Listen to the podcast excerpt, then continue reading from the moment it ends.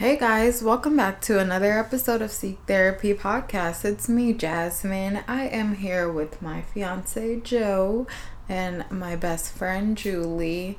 And thank you guys for just joining in on another episode of Seek Therapy Podcast. Seeking, seeking, seeking. Hey. We are seeking therapy Therapy podcast. Podcast. Uh, Podcast. uh, uh. Ah. Seeking, seeking, seeking. We are seeking therapy.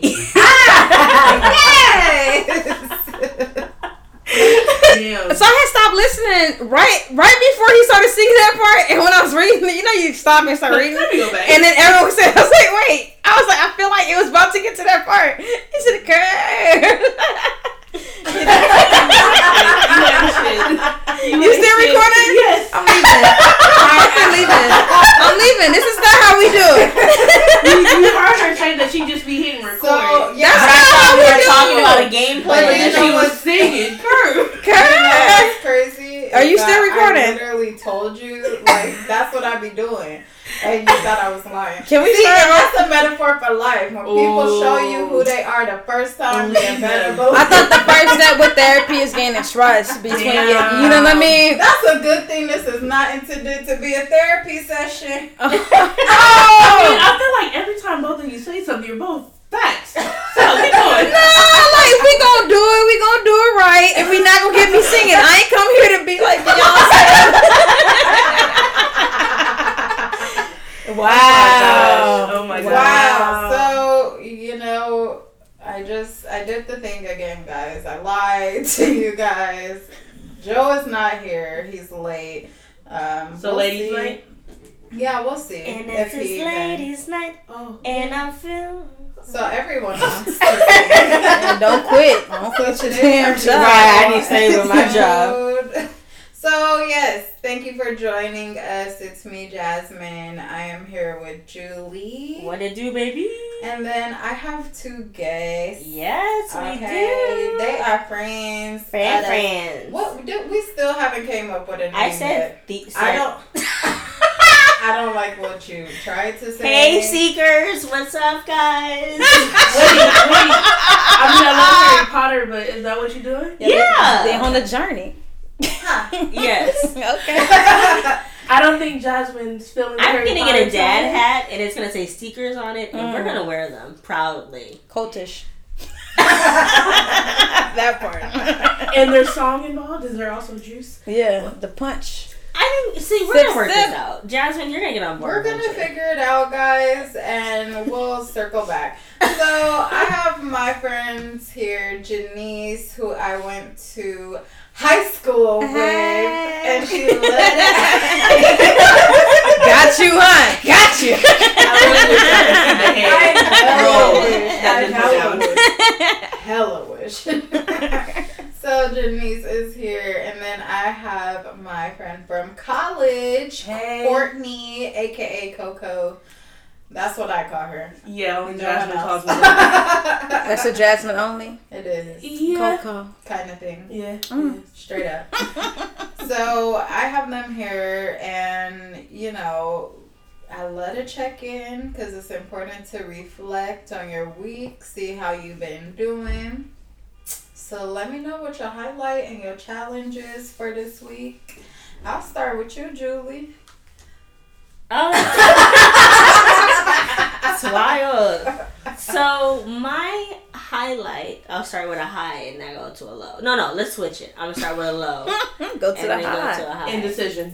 Yeah. So I, like I stated last week, I switched um, insurances, and Oh, yes. I'm ready to um, find a therapist officially. yes, we love to hear it. However, Kaiser is making this mad difficult. We hate to hear it. I- The first time I called, I was at work and I had like a break, and I was like, oh, "Okay, this should be like a 20 minute conversation, maybe." I'm on hold for 35 minutes, so I get a call, and I said, "Oh, I gotta go," so I just hung the phone up. oh my gosh. Then I called back and it was about 25 minutes I was on hold. Nothing. I said, okay, I'm waiting till I get in the car. Maybe I'm not supposed to do this at work. I get to the car I talked to her. She said, call the 800 number. I said, cool, bet. Call the 800 number. They're like, radiology department? I said, um, I'm not. So that's the rhyme. I'm not trying to find the radiology department. I'm just trying to find a therapist. Is this why people give up?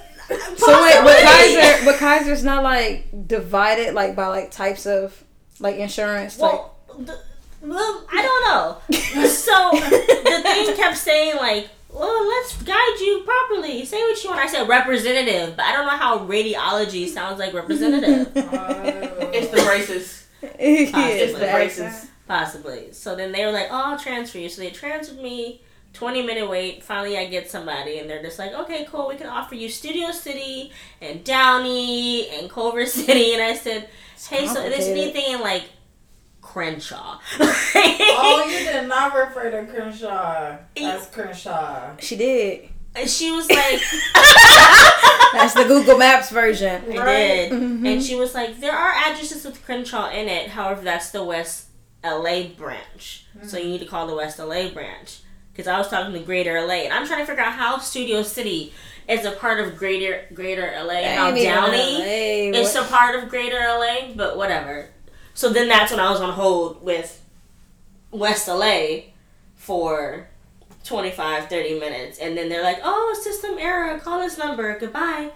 And they hung up on uh, me. So you haven't found a therapist? No, I trying to haven't. find therapy is gonna be your first therapy session. Right. Straight But then when I first talked to the people, they asked me all these weird questions. So I asked Jasmine, I said, "Do they ask me?" this?" Like, Because you can't just log in and like search for like type. Like, well, I the lady says, "What do you need therapy for?" I said, "Oh, I just need like." I just need a general like session. She's like, "Well, you need to tell us what you want to be diagnosed with. Like, what do you think that you have?" they made like it's an audible gas. Oh my like, god! That's I, okay. I said, "I don't know." I said, "What are the options?" So They she gonna was end like, up you gonna end up on our lives. They gonna the engine number. what y'all niggas got?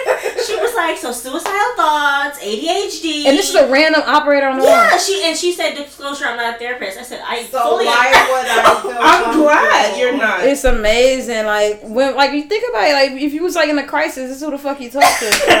Right. like that's like when I like at the time. It's been years. I don't want to like deflect from the story, no, but it's it's okay. like. we do that. All But the it's time. like you know, you say, okay, I want a therapist. You say, okay, I'm insured by like, let me try to look it up, and at least I can look up like by area, and then That's how I can Blue even Cross get like was. specifics to say by gender, by race, by specialty. It's That's like how Blue Cross was. So when I went on Kaiser's Yeah. website, it didn't have that option. So Jasmine told me to call. And then after I told her, she named all the menu options for therapy, and I said the one I can relate to, I suppose, is depression. it's like it makes me angry. Do Like you know someone who also has your insurance who goes to therapy? Me. So I did everything she told me to do. yeah, I'm about to say referral. Yeah, that's probably your best bet. Yeah. Well, that's what we were doing. yeah. I tried to do referrals. So at first, she tried to do me in house in Kaiser. I said I don't No. want to go to Kaiser. I want a referral And then she asked me. I forgot to tell you. She asked me all these questions. Like she's like, in the last week, have you had suicidal thoughts? I said, oh my god. I just You're like, wanna- bitch, I'm grateful I haven't. Because that's what he said to me. This conversation is That's really crazy. making me go insane. So then that's when I got transferred to the LA. Anyways, that was my Sorry, challenge. sure. that was the low. Trying to get therapy and, and finding barriers. And then my highlight was I went to the Laker game with my dad. Oh, I saw and that. that was a lot of fun. That's cute. They're Got him good with the tickets. boomerang though. You- I said, Dad, it's a boomerang. He said, what? I He said, held Just that do pose. something. He said, oh, he held that pose. That's it adorable. cute. That's adorable. He is I cute. said, you'll get it, Dad. Get it. But that was cute. He um he was super happy. He got it because he thought LeBron was gonna pass Kobe this game for all time leading points, but it, he predicted it wrong. It's gonna be like a few games from now. Aw. Not in LA either. It'll be in New York. Is what the analysts are saying. So Oh, it was still fun though. yeah. That's nice. So enough about me. Go ahead, Courtney. What was your remember popcorn reading in high school, like in school? Yes, and yeah. like Jasmine. if you have anxiety, like that was the worst for You you. be like, you be 'Cause like, you're like- don't call You me. have to pay You're attention. reading If you can't read- to make sure that you can sound It'd be the loudest one. Can you read? Proofreading. I'll be like, okay, therapy. Okay, that's a big word. Let me sound it out in my head. Oh, I got to go with the dialogue. Do I have to do different voices? Right. Papa.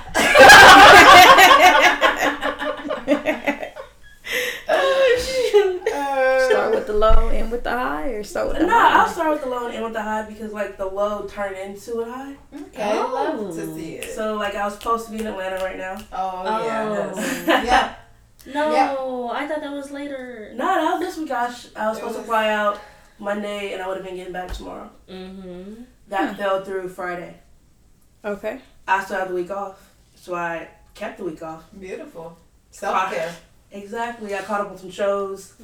Uh, if you're into anime, Carole, Carole and Tuesday on Netflix, the shit. Also, really good music. Um, and then like I helped my dad out at the store today. It was really cute. Aww. So we on staycation mode. Exactly. It's amazing. And you get Exactly. to sleep until Look, you. Oh, I just got my sleep together. Girl, I was waking up at two thirty. Had light for about an hour and a half. And I started realizing, why am I feeling sad? I ain't got no daylight. It's been weeks. I just experienced my first morning of the new year like yesterday. So you know you enjoy this week. That's the message. yeah, Yeah. I've been like cooking, listening to music, having the house to myself, and like singing loudly. It's been awesome. That's good. Yes. Love to hear it. Sorry that you didn't go to Atlanta, but you got. I mean, more her loss. Exactly. Periana. Girl, they should never let you. Should navigate these niggas. Period, poo. And that's that on that. so let's see. My challenge this week has just been like, um, it's been like a couple like minuscule things, but back to back to back. That has been like frustrating the fuck out of me. Mhm. You know, just like with people's driving, and you know, I have to drive for work, so it's like frustrating. Mm. Um, so just that, and just like little things that have been frustrating me. But my highlight is that yesterday we went to yoga. Um, my friend Brittany, she did yoga for us, and she did her bomb music, and Mm-hmm. it was hard. It Mm-hmm. was like way harder than any yoga I've ever done. Was it high These are yoga? beginners. Was it dancer yoga? It, it was something. she had a whole Say little it ab section. Right. I like, And I'm looking around like, oh, y'all really holding this. Like, everyone is are really. you really doing this? You like okay? So it's just me. It's just me. You have the like you know the altar pose for the people who can't do that one. Right, what Girl. is the modification? Yeah, exactly. Can I get a mod? Y'all made me want to do yoga. It's been so long. Yes. And she said she's gonna be doing that more often, so I'm excited for That's that. I'm gonna incorporate that into my health and fitness journey. Yes. So, yes. What about you, sis? You know, I'm gonna talk about my low that also turned into a high. There you go. There you go. Love to hear it. Um, well, I'm on hiatus right now, so a lot of times when my mom always has a bet, so does my sister. Like, yo, you got two weeks cap before like you start like wanting to find work. You never know just how to enjoy the time off, and it's true because like once like two weeks we're in after holidays, like okay, like okay, wait, what's the next one? This and that. And you start getting in your head like wondering like certain people you wonder if you left a good impression on, like what they call you. Just get anxious for no reason because nothing's wrong, like nothing's going on. People aren't overlooking you. It's just you just sitting and thinking and sitting and thinking. And um, so I would say that was the lowest kind of like a mental game. Just stay positive regardless. Just enjoy the time off. But then the high was then work just rolled in within the past two days that may keep me booked for like half the year. Nice. And then like being able to Okay, day but play. then busy. That's right, but it's like it's like but then also I get to like go on day play like one of my favorite shows and favorite crews to work with. And so it's just like it's just kind of good. It's like a test, I guess, like mentally. It's like just wait, and That's what's for you will come to you. Huh. Alleviate the anxiety. yeah, Yeah, I don't know. It's kind of a little low and high. That's good. So, and but that's like life. Yeah, it's just like life. Yeah, it's not like this big event happened. Like I've just been at home, just binge watching TV. So Like, like, oh my really, not much could have happened. Like I wasn't even out. I was like out in the world. You know. It was because I was a little dirty little comment. Ooh. I missed it. and I'm so not you be like a little slow. You can't even be distracted. I, I even catch it. This Yeah, it's okay. And I'm not Alright. gonna repeat it because I don't want to incriminate myself. Or we can just rewind on it. record over. look, look, she's counting on all the laughing being louder. then that. So while we were on our hiatus, Joe has arrived. So go ahead and check in. What's your highlight? What's your challenge for the week? Highlight was getting my sizes for my tux. What you need a tux for? Oh God. we gonna do a right hand wellness check. Is it still here? Right. It's gonna be atrophy. I'm gonna be a dress got pockets, but um, getting that together, getting your brother came, so getting his measurements, seeing what that looked like. Um, challenge has been dealing with LA traffic, Yes. um, I dealing had the same challenge. mhm, little road rage. right, um, dealing with a back injury. And then, So last week, guys, remember I said Joe's not here because he's going to his class. Well, What they do to you there? no, I didn't stretch beforehand, so like we was it, like I already did half the workout, and then the second half, like my back was already tight, and then it was just like nah. So I was like trying to lift something, and like I got to a certain point, and it was just like, so I stopped, and it's been like aching the last couple days. So I got like, Take a bath, try some Epsom salt. hmm I've been taking showers and like let's just standing there with the Yeah, with, that, with- Dr. Teals. with the lo-fi music playing, just to just Take a bath and put some trip hop on and just relax. Like Trip yeah. hop. Yeah. It's like late nineties, mid nineties He's music. so big though. I don't know. I just don't never feel the liked tub? tubs. I probably do, but I just never liked tubs for some reason because I never liked sitting on ground level and being like looking at the toilet. Oh You know what? That's does. weird. I do That's have me. thing. Mine has like You know? never space. thought of that. No, Right.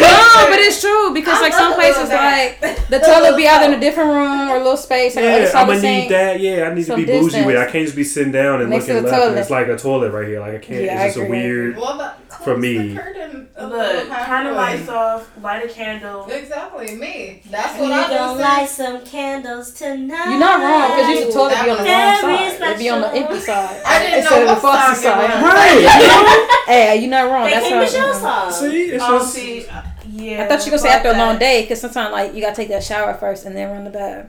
Yes. And then that in itself is a lot of stuff too, and I just Or don't. sometimes I will take a bath first Dr. and then Teal's take a on. quick little scrub off in the shower afterwards. Me too. Mm-hmm. I do Because you gotta That would be completely better. soak to Yeah. really I don't like baths exfoliate. either. hmm Y'all slipping with the I am a firm aromatherapy and the candles. Y'all have not taken a great bath. That Yeah. yeah. are thoughts. Get no, that music take it to going. my- I just don't like sitting there. It's awkward to me. Why? Girl, you I be- watching the Right. whole Netflix show. Look, I be on the phone. hmm Just That's my blood exception. my That's my resume. exception though, 'cause I think like people eat in bathroom like, yo, that's wild nasty. But then I would sit in the tub and be drinking. So I'm like, I don't know why. Like, you know what I mean? It's like it's like somehow it's like the exception. It's like, yeah, I would get drunk in a tub, Look, but you bring one chip into the bathroom, I'm calling you filthy. Like, Right. Oh my god. You're, you it don't reach the bathtub, okay? yeah, I'm like, don't worry about what I do in this tub. No, So me. y'all know that I love to put people onto new things that I'm trying, listening to, eating, drinking, workouting. Um, Workout in Mhm. uh, Bourbon, just yeah, studying. I don't know. all the Um, so let's get into new new. I guess I can start. That's good. I bet. so my new new this week would just be um not settling because we Hmm. went cake testing on Saturday Mhm. and uh yeah It it, just wasn't it wasn't it and so you know for our wedding planning pretty much has been like one stop shop like one place looked found my dress boom one place looked found our venue boom so it was Hmm. like dang It's the first setback. That's like this just not gonna be it. yeah because i'm like no like i'm not gonna spend all this money on this cake and it's not bomb Mhm. so Mhm. yeah, don't settle. And you know, when life gives you cake, eat it. Unless you're on keto. And you can't. They make a sugar free Mhm. one. I'm gonna say yeah, they make keto cake. They do. Is it good? It is actually. It's not bad. We had But a it's not coffee cake. Facts. It was bomb. Okay. You know, when you're, you're focused. Was it bomb because it's the only one you could have? You still gonna be keto on the wedding day, though? Are you what's that that committed to brought- keto? That's like the wedding cake. I'm not keto. No. No, we're gonna do a wedding a wedding we're keto cake. No, no, no. Well, I I was got like, a come cake lady. Like it's not a wedding cake, but she do fire cakes, like my mom's birthday cake, and she does all Kenny's cake, and it'd be like the Louis Vuitton and all those type of things. So if you need mm. somebody, you can check her page out, and I'll give you the info if you want. Okay, Lulu. Right. You can check that out. Hashtag that cake lady. My Nunu. Um, You kind of gave us a new new. I during did your- early on. Just like if you haven't watched Carole and Tuesday on Netflix, and if you're into anime and honestly good music, like uh, music coordinating, the show is about two young musicians who come together and create music together, and they're gonna help the people and help other artists like go back to their artistry. Hmm. It's so good. I download the soundtracks. Hmm. It's just fire. Okay. Nice. What about you, Julie? Wow. I just- I You- just, I personally feel like there's other people here. I know that. You know, Come you're on. here. It's not like we don't do this every week. Right. I struggle as well. I just, I'm gonna say I'm just saying. Anybody else hear how tired his voice sounds? It's I struggle as well. Solidarity. Period. Period. So I actually do have something. Um, my coworker actually told me about the Dine LA. I was trying to bring it up, but y'all weren't listening to me when I said it. Sorry. Did you go? I love it. I haven't been in a while. Oh, so you've done it? Yeah. So, It's fun. It's prefixed, I've but it'll be a good done it, menu. 2020, I am just it going off. to say yes and figure it out later. So, So wow. Just maybe not. You know. not yes to everything. Okay. Yes to life. okay. I'm just Let like. this girl say yes to life. You know, um, She said, "Wow!" Like, hold on." you know, sometimes you gotta say no. So it's called Dine LA. Um, it's for January 17th to the 31st. So it's a whole bunch of restaurants Ooh, in LA. go. It's a long time, right? And Yeah, you can 17th pick is, like, Yeah, so they have a whole bunch of restaurants on here, and they have set menus that you can order from. So they have a lunch menu, and they'll say the price point for the lunch menu, and they'll have the price point for the dinner menu, and then you can just pick a cuisine or area, Mm-hmm. and then you can go. And they have some good restaurants. It's like your own little food here. tour. Yeah, I like it.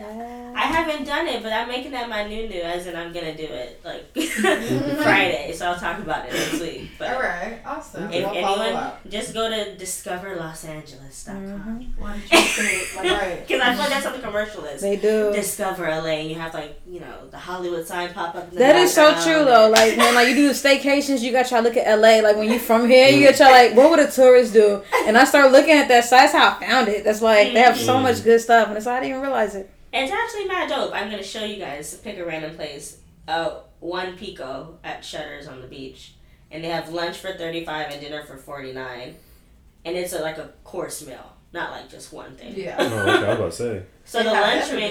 menu Right. for this place, for example, they have starters, um, hamachi tartar, Yeah. sure, and then you can Tartar choose. or tartar? I'm so fucking. Don't do her like that.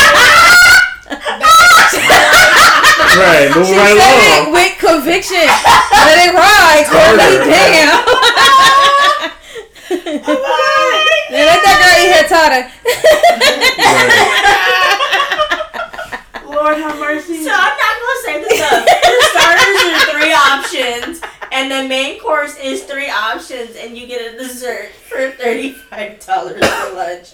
And the, the dinner is forty nine. You get three starter choices, three main courses, and then three options for dessert. Dessert. I'm not Dessert. saying Word is the. Who is it? You got like That another ratchet Julie in came there. out. We gotta name her because Oh my God. we know when she makes the appearance when that like you, accent just you need to pops pat it up. the weave on Yeah. that. I'm also A little dessert. I Dessert.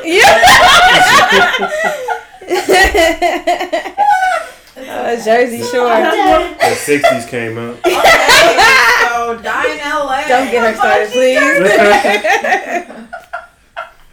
Go ahead and get you some tartar. But you heard Right. right. it so confidently, like tartar. I just said tartar sauce. I was like, Me too. I was like, why would Tartar? They put- Oh, Must God. don't make her.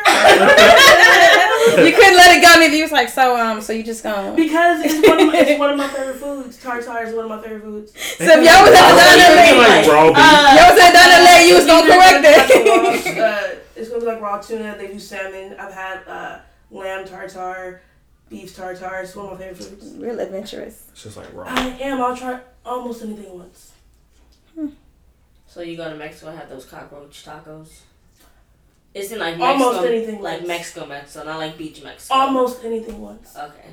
So Ashley, Mark. So it's a hard no. for. But like I've had like gator, I've had like frog. Gator's all those good. Things. It was okay. The It, frog does taste like chicken, but the frog be so little. Like, you feel me? Like I had tried like this Cajun spot that's like. honestly, Girl, it takes some work. so and they're so good. fatty though. You said ducklings. try who? They're so fatty. The ones I've had it weren't. well, I went. I had them at Yee's, so I don't know. Maybe I need to go to. I had gotten them at farmers market, and like they were okay, but they weren't like, oh, they just so little. No, no, duck wings. Try those. Oh, duck wings. Yeah. Hmm. Those are fire. Go and try it, and then and I got your address. So I'll you pull pull up. up on. I told her I said you could pull up, but text first. So I'm Facts. texting that I'm here. Yeah. Open the door. You say, hey girl, what you doing? You gonna see if the car is covered, but you gonna know it's me. Right. So what about you, babe? What's your new new? Uh, I'm gonna go with since we've been watching this week, The Circle on Netflix. oh, you took mine. Ah, I'm sorry. It's like when somebody say Damn. your prayer, that one verse you know out the whole Bible, and you like, motherfucker. How could you do Yeah. that? Did you finish it? Uh, no, she Okay. almost spoiled. I'm about Alright. one Yeah. episode in the new one, I won't. We won't spoil it. so I'm almost there. hmm I'm gonna finish it tonight. I haven't Yeah. started it, so. Oh, you are start tripping. At Fire. first, when it started, I was like, oh. Mhm. Same. It took And a then minute. it got good, Yeah. and then it got good. Yeah. so The Circle is a reality show. What is it? Eight people, and they all got each one has their own apartment, so they don't can't see each other, and they can only communicate by the app called yeah. Speaking messages. Mm-hmm. Basically text messages. Yeah. Um, You and don't then see anyone Nope. face to face. nope. You're just trusting that people are who they say they are. Right. And of course, some aren't, some are. And But- then, Tune in to So- find out. exactly. You be looking just like the This was circle the while I'm watching it. I be mm-hmm. wrapped up in the blanket playing cards with some light snacks, looking just like I'm looking at the TV yelling Right. at I'll, I'll like, Karen. Yes. Period. I can't even be mad. When she said, I love her. I love her. It's like, Oh, too. Yeah. Oh, Karen. she So I got her right where I she want was her. a mess, and I told I her. enjoy her. Right. I She was him. a delight. She was. She was like, I love her. Mm-hmm. Was she just in there reading her The book? real me. Don't worry about them. Mhm. Right. well, Them braids Antonio. gave me anxiety. Them braids did give me I think it's because she had that thing where people like get the fade and then it's like the braids behind it, but she was there for a while, so she Mhm. couldn't get the touch up. And it was so small. Yeah. That was a long time you sitting in that chair to get them done. Yeah. Fair, fair. You see, fair. I was trying to be shady because the personality was fire. Mm. But the hair, just keep the do rag on. I think she just needed to go, you know, how at her barber. Because how long was she there? She probably outgrew the cut. Well, Yeah. she, yeah. it was I don't want to be mean because she was was two a weeks, yeah. favorite. I had to look She it up because they kept showing like Chicago images for the beginning. I'm like, they not in Chicago. And they were showing that building. Oh, like when they said we were in Compton and they're in Leimert Park. Yeah. Oh, But it- I get yeah. territorial when I see something like that. I'm like, don't do this. That is Leimert Park. Don't do this shit here. Compton. Are you talking about uh, Black Ink? yeah. Yeah, because like you see the pots, like it's clearly indignant. Like I told you we ruined that show straight from the jump. Yeah. Anyway, so what's your what's your new? my new new, it's kind of I don't want to feel ashamed. This is a safe space. It is a safe space. Okay, I've been watching black movies I've never seen. That's like Hey. classics. Okay, the first one was Holiday Heart. That I didn't even know it was on streaming because I keep seeing the meme Holiday and I would Heart. keep using the meme Holiday and like Heart acting a like I was in the beautiful know. movie. It's beautiful. And then I seen uh, Paid in Full. So everyone was like, "How have you never?" And I was like, "I'm just going down a rabbit hole because somehow those got missed." I haven't on streaming. Look, if it makes you Pay feel better, if it makes you feel better, I watched uh, Coming to America for the first time last year. Oh, you was Wow. wow. Okay. Wow.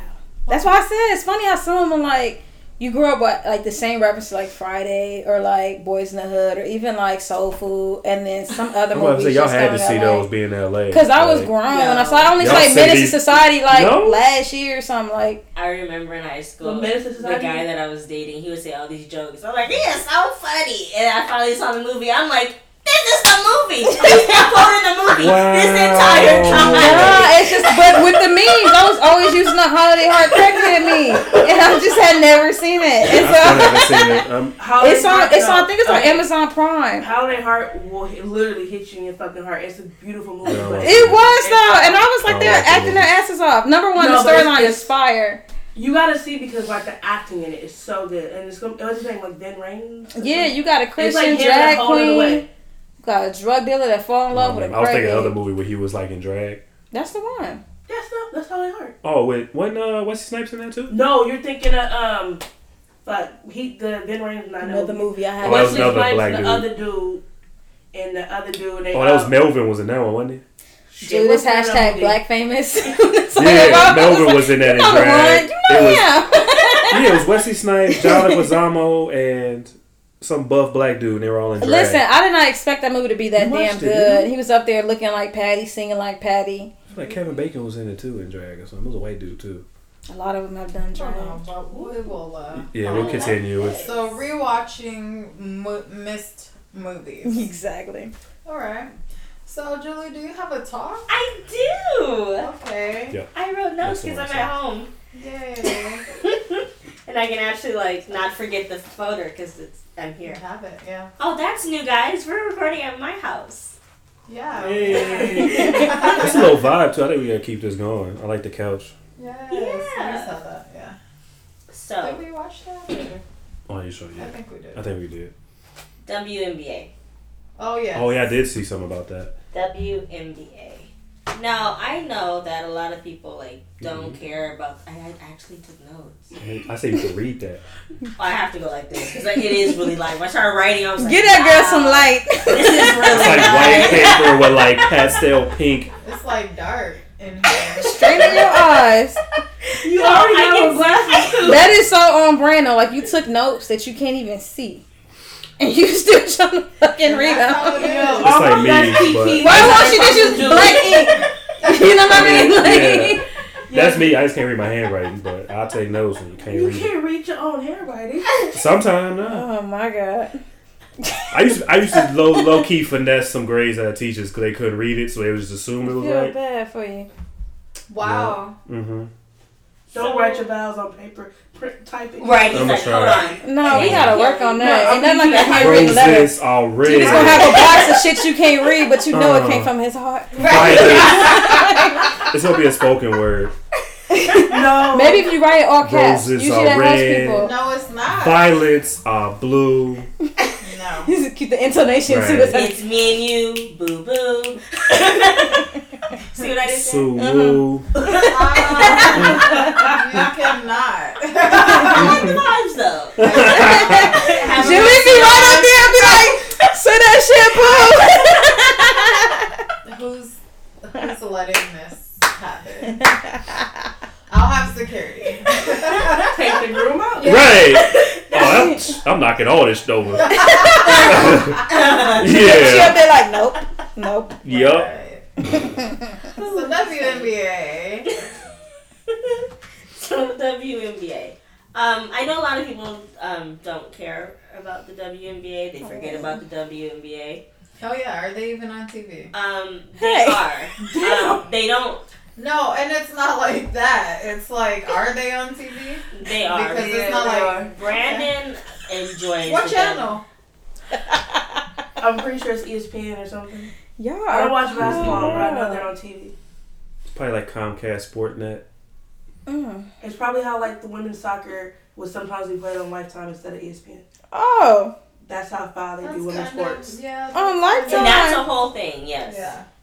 So um, I just googled Candace Parker's salary. Now, anyone who knows Candace Parker, She, I know her. yeah, she is a Spark Los Angeles Sparks player, Okay. Oh. and I just googled her salary. I know what she looks like. um, and her salary in 2017 was 113 thousand. What? That's it. And she was one of the more higher paid. And ones she's the- because yeah. she, she was like Higher pay? she was like the face of WNBA. So for wait, a few hold on, hold on, hold on. Right after Lisa Leslie, it was like her. Yeah. How much was Lisa making in her prime? Let's I don't see. remember. I think Lisa was the first Only one six to dunk. figures. Hold up. So WNBA, do they get paid like how when the men when they sign a contract they get like a three year, five year deal? I things Yes. think like so, yeah. But it's just the league itself doesn't have enough revenue to support paying them like NBA players. That's what I was gonna ask Ah, next. Is it a revenue question? up. NBA brings in mo- like hundreds of billion dollars a year, so that's why you see these players. I feel like not to be rude to anything, if they were to like lower the rim to nine feet, maybe something like that, because only like three girls and three women in the history like dunked. I said should you mean. Make it like a little more theatrical, like by like sports, like performance, like how when you watch a man, like they don't. Sports No, no, but like I don't know how to say That it. You know what I mean? But like, like, when you watch men, like they doing all kind of wild, crazy shit. Yeah, they Just don't. to Yeah, it's put more like in. yeah. WNBA is like more like I know it's real fundamental. They do be crossing them up. They do. They are balling. They are playing. But like to get that excitement factor of like somebody getting dunked on and somebody getting like they need to like I don't know. Yo, they gotta get that LeBron exciting? powder. You know what I mean? I mean, you I don't watch dunk. basketball and like for real, but like exciting in general. yeah, The- the but the highlights would be the reason why I asked is because soccer for women is not different than soccer for men. No, that's exactly yeah, and they Our women's team is ten times better than our men's team, hundred percent. and they don't get paid as much. No. Mhm. But they've also won World Cups. They Our have. men didn't even qualify. They should yeah. They time. yeah. In that case, they should flip salaries. That's what I was asking. Is it like the dunking and all that? Is that what makes basketball exciting for people to watch? Yes. Mhm. Okay. You want to get somebody dunked on. You want to see them blocks. You want to see people getting crossed. There's a lot more physical game with the men playing. Okay. So like I guess for people that watch basketball, I don't know. I don't watch as much as I used to. I'm more like football. Watch football. So it looks like the top pay is the hundred Shut the front door. because Skylar Diggins is Yes, I've heard of her. Also. she that's how much she makes and she's like You a fan? Is she a? I don't know. she's like fan? a top I don't know what team she's on, but she's Yeah. like That's just them buzzwords like names. Yeah, the, that's it. yeah. Like, But then didn't what know about so that's how much they're getting paid from the league. So they're making all their money by endorsements. Clearly. Yeah. A lot so of them. Yeah. also what I was I read this article about the new agreement that they came up with. So the NBA splits 50-50 of their revenue. The revenue that they earn in general as far as like um, sponsorships and all that stuff with the with the different teams. The WNBA does 20%. Oh. Hmm. So that is why you don't see advertisement for the WNBA like you do the NBA because the money is not in there. So the point of this new contract was they are increasing their salary from 117,000 to 215,000. Okay. That's an increase. However, That's You nowhere have- near what other people make in Yes. the NBA. let's Google LeBron. Oh, let's not do LeBron. That might be too much. Let's say Do uh, Tristan Wow. Thompson. We Yeah. This do league a has only one, been he has he has a big contract Uh. because of um LeBron though. Yeah. Thompson's Wait, Wow. why? You a fan? contract. Yeah, Is I, Tristan Thompson on the Lakers? No, he's on the Cavaliers. Is that where LeBron is? He's in LeBron LA. is in LA. I see why y'all Mhm. confused because she said he has a Yeah, big that's why I'm contract because like, of LeBron. Well, because LeBron was in Cleveland, he essentially, Wow. in layman's terms, he fought for Tristan to stay on the Cavaliers because that dy- that group dynamic with LeBron, Tristan, Kevin Love, J.R. Smith, it was good. Okay. But then LeBron dipped out, and right now Tristan Thompson has a five-year, eighty-two million dollar deal with the Cavaliers. 82. Eighty-two Million. million. That's also deal. more than the revenue of the NB- WNBA. From what I just see Which right now, crazy. sixty million dollars is their revenue. Dang. So their average salary is what fifty grand, I think, starting off. Yeah, no. but And the side note- average minimum for the NBA is almost six hundred thousand. Yeah. And some of these cats, like you have people like Jeremy Lin, who literally doesn't play, but he has ring, he has a ring with The Lakers. the Lakers, the Cavaliers, the um Price went up. He has four wi- rings. That's And what's up. he- insanity. But we went to high school with somebody who went to um right. We went to high school with somebody who played for Boston. No, their brother played for the cap the Celtics when the Celtics won the championship, so he got Oh. a ring by default. Pruitt. Yeah, Pruitt. Okay. And I'm like, wow, that's wild, because you can always say I got a, a ring. I would. Get a ring. I would sit on the bench all day for a ring. I'd rather sit on the bench for a ring than be starting on a bum team and never like right. hmm I ain't trying to, you know. Period. But you The- have people like Tristan, Wow. and even let I'm trying to think of somebody else that I can say. The league's only been around twenty years. yeah, 1997. They founded 96. April twenty fourth, nineteen ninety six, and they only Mhm. got twelve teams. So there's a lot of number of factors of why money isn't the Yes. matching the WNBA. I mean, isn't matching the NBA. So now I also read in the article that by 2021 they're trying to do 50-50 for the league um, revenue to the teams for the WNBA. And that would be amazing.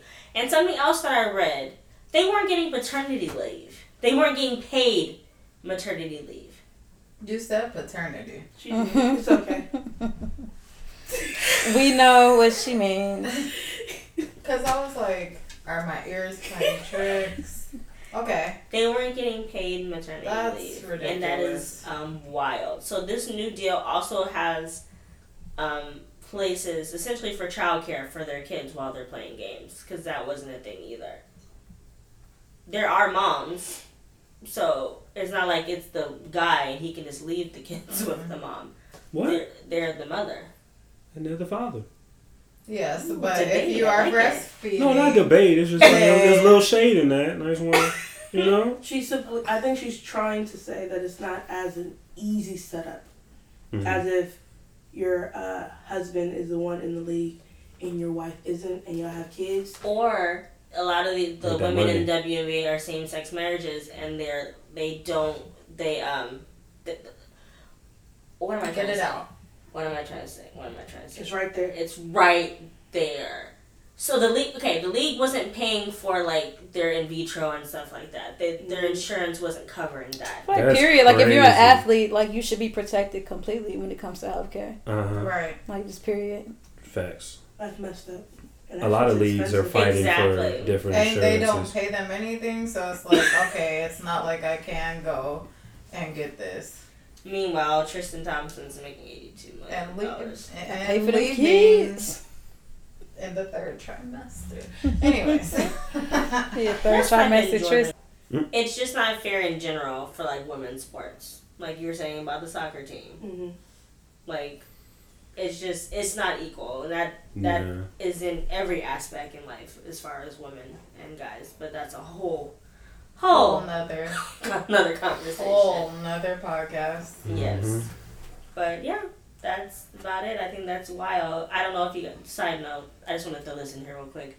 You guys heard about the Delta plane that released a jet fuel on that on the kids? Yeah, it was Uh-huh. at uh, a elementary school that I went to. Mm. That's crazy. How did that even happen? So they had to do an emergency landing, however, and they had to empty some fuel because that happens. I had a plane that we were working. It was going to somewhere in Hawaii, but like literally 20 minutes into the flight, they had a mechanical issue, but they had to circle around for three, like an hour and a half until they were able to burn enough fuel to land. But you know, they were fueled up for a five and a half I, hour when flight. I read about the incident, though, they said that like I guess it's like one of three things that they said. Number one, you're supposed to do it over water. Number two, you're supposed to do it altitude high enough that it'll dissipate for you. It will hit the ground. Exactly. And number three, they said the type of like plant they were flying was supposed to be equipped that like with not necessarily as much fuel as they have, they didn't have to dump as much as they had to to land safely. I guess they had like some kind of safety mechanism that the Yeah. way the plane, the fuel, or something like that. That some of the pilots they interviewed say they didn't have to dump it so early, like they kind of had jumped the gun on Yeah. how when they dumped it. But in they gotta situations like anyway? this, it always they always Fire risk. officially want to blame the pilot. Fire risk when they land. Like for example, um, Miracle on the Hudson, they wanted to blame Sully for that. For landing in the Hudson? Landing in the Hudson saying that he couldn't have made it to Newburgh, and Man, he was like, I get literally couldn't. So after they did the test and they proved and that was he, wouldn't- badass. he wasn't going to be able to land in the Hudson. He the goat. I mean, land in Newburgh, but at first everyone's gonna blame the pilot. I don't know what. I don't know that dynamic about airplanes. so we said we don't fly. but I do know that it ended up landing on like kids. Yeah. so that was um, Delta's gonna be in some hot water for that. Oh yeah. It's just not American. Yes. No, they get in trouble. So, you know, I've been wanting to kind of talk about this just because there's a lot of people that don't feel comfortable talking about this. Um, and I don't know how y'all want me to, like, I don't know what y'all want me to name this episode or anything like that. Um, but, you know, I'm to let you guys say Okay, we'll start here. Because I went to the Healing Circle, which I told you I was to tell you it was great. Um, and they had us go around say like our names, our pronouns, and Hmm. something else. Um, so yeah, I'll have you guys say your names and pronouns and kind of go f- wherever you feel feel feel led. Yeah, Yeah. you so millennial with the pronouns. Even that was new to me. Like No. people and- just started for me. Like hearing pronoun talk was like only like within the past two years. It's Yes. Absolutely. so new. Yeah. Whenever I was at Chapman, hmm um, our Rex. yes, Rex and Addie were huge about teaching Yes. us how to identify and call people by their pronouns. Yeah, we're ahead of the curve. Well, Chapman also had like a huge social justice ini- initiative. Like uh, they used to do a sh- social justice retreat every year, and it wasn't mandatory. You can pay to be a part. You paid to be a part of it, and they would take like it was geared towards the first and second year students to teach them about like social justice, not just like queer identities and things like that, but just like different aspects of it. You learn a lot about yourself, and then mostly you learn a lot about other people. Mm-hmm.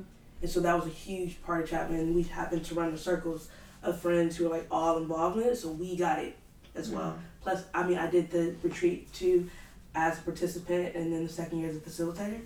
So it was super chill. See, I didn't even learn that hmm. language until college was over, and when I got back home and getting into filmmaking at the LGBT center is when like, to me, like my world had become like more socially queer. Yeah. Cause it's like you gay, you gay, but I mean like socially, you know what I mean? Culturally, Yeah. it's like it's different. What do you mean by that? Meaning like, well, where we grew up, I grew up in South LA, and when you come from a Southern like Baptist household, like culturally, you identify more with like your blackness or more like with religion. It's not like this big overlaying like queerness for you to be able to relate to, and especially in terms of your blackness intersecting with that. Mm-hmm. So for me, when it comes like to like pronouns or just even just having friends that are out and trans and physically, you know what I mean, expressing themselves differently um, than like whatever the norm is, like quote unquote being other. It's like I wasn't exposed to any of that until college was over.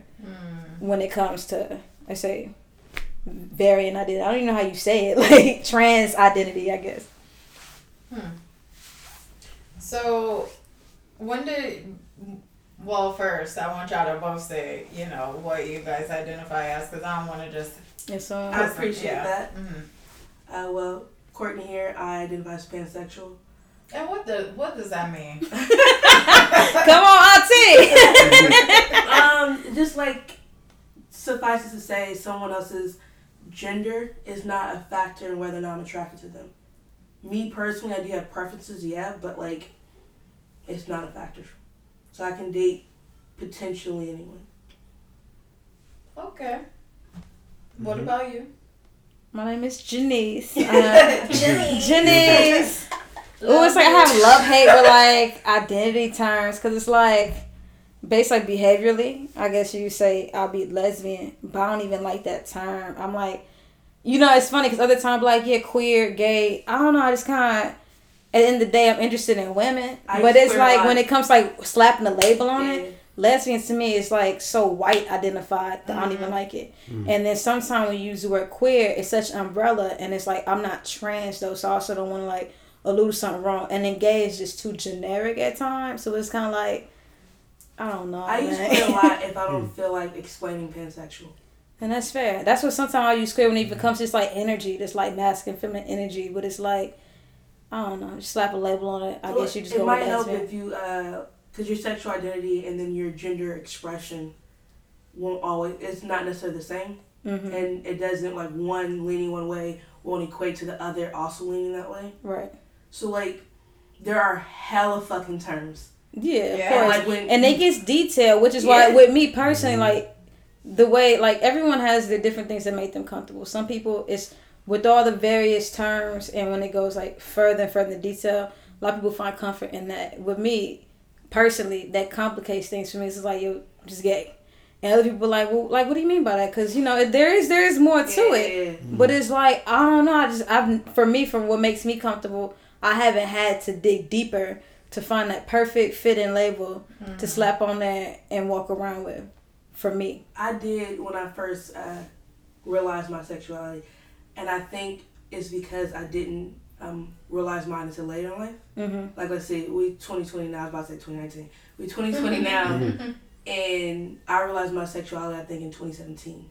that's pretty Hmm. recent. Yeah. See, I knew I was gay. I was the like labels, six. I was on the motherfuckers when I first came out. I was like, I'm this, this, this. You was what I call the attraction. Tumblr era, because when people start throwing Nah, out different that's terms, Tumblr. I feel like the old lady, and I was still like young. I was like, we early twenty. What the fuck does any of this mean? Because like coming up, it's like I was joking, like you look at a baby picture and just know like, oh, she gay, like you know what I mean? I got and like I didn't know the language when Yeah, you coming up. You know you you know what you like, and that's the thing people talking about sexualizing kids, right? Like you see like little boy and little girl could be people kids, like oh that's cute. That's like your little future prom date. It's innocent, right? To a certain degree, right? But like coming up, I knew I like girls, but it wasn't. It wasn't like this big sexual thing or mm-hmm. hypersexualized idea. Mm-hmm. To me, the way I came was still like innocent, like how you have like little kindergarten crushes. Like I knew even if I didn't have a label to slap on it, you just know. You see, like all my little relationships in elementary school and all that were all boys. Hmm. Oh, I had like my first kiss, preschool, kindergarten, boys. Elementary school, all my little boyfriends. And then I did nothing. High school, nothing. College, And then there was a nothing. drought. Not, it, it wasn't even like a drought. It's literally I just wasn't into anybody like that. Mhm. Like attraction, Just relationship. chilling. None of that was like on my radar. Even after college, it wasn't on my radar. And so I'm pretty sure about like was pursuing someone. I may have realized Mhm. that had an attraction to people that were not male or male identified or what have you. Uh huh. But that shouldn't. It didn't come up to me until somebody told me that I had commitment issues. And the commitment issues is what made you realize maybe it's more to it. It was more so like I kept telling them like, oh, because everybody in my office was getting on a dating app. Uh And so we're all talking about dating apps and all this. And um, I said, I don't want a relationship right now. Just like if I got with somebody, a friends with benefits thing would be like perfect for where I'm at right now, right? Mhm. And they took that to mean I had commitment issues. Mhm. And I'm like, nah, I just know myself really well. I don't want to be in a relationship because I'm not in a place to give myself to someone 100%. Mhm. And I wouldn't want a half ass relationship. Mhm. That's also not me.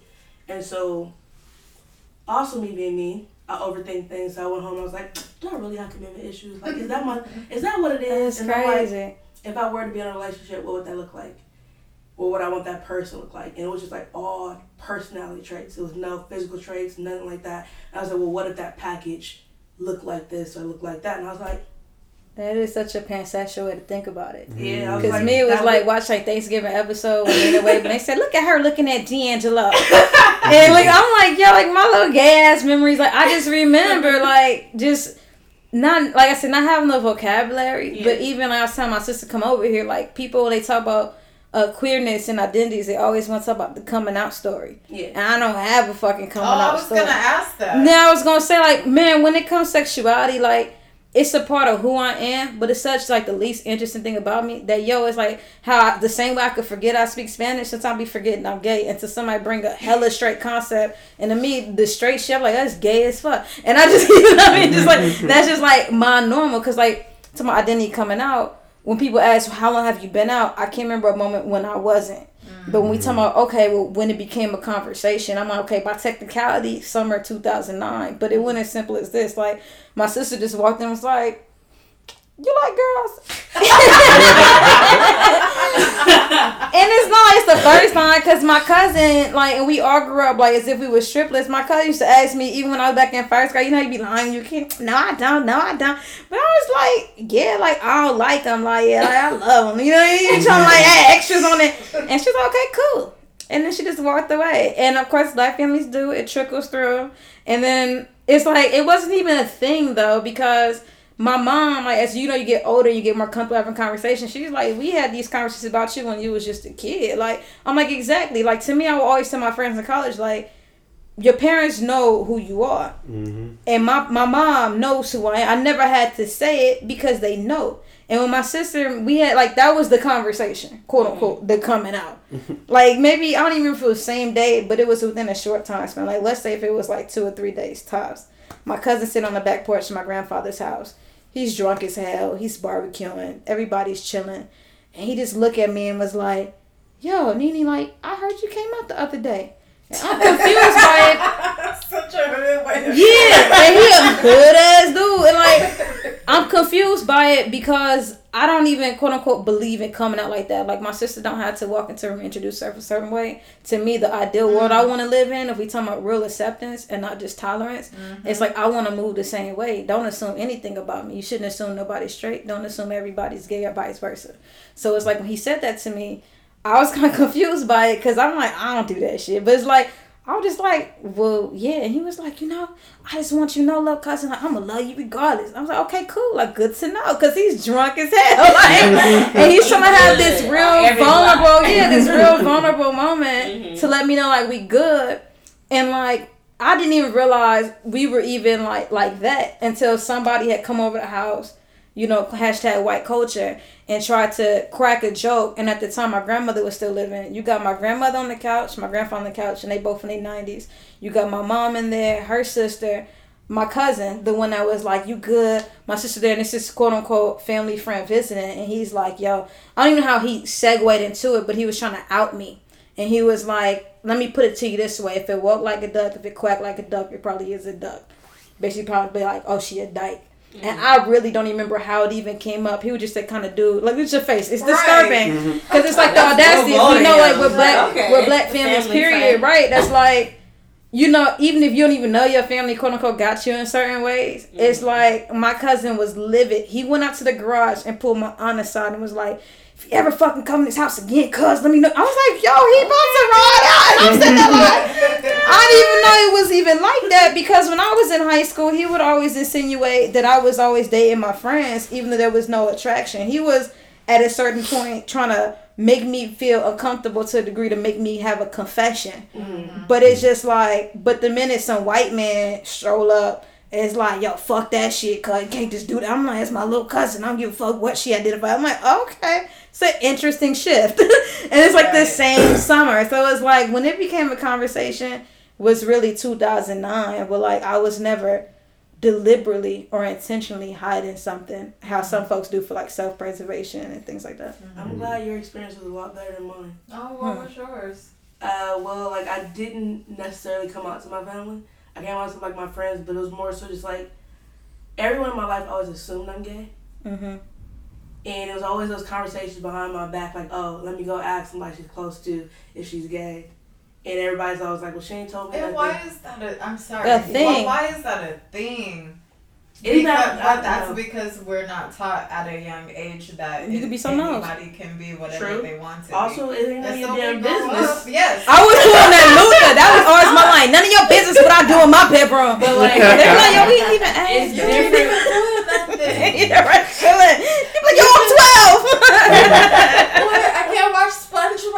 It's, it's a little different though when it's your family, and like I had like a cousin spread rumors about me, Oh no. all types of things, and like my sister is queer, my older sister, and when my dad sees it, it's like you can catch it.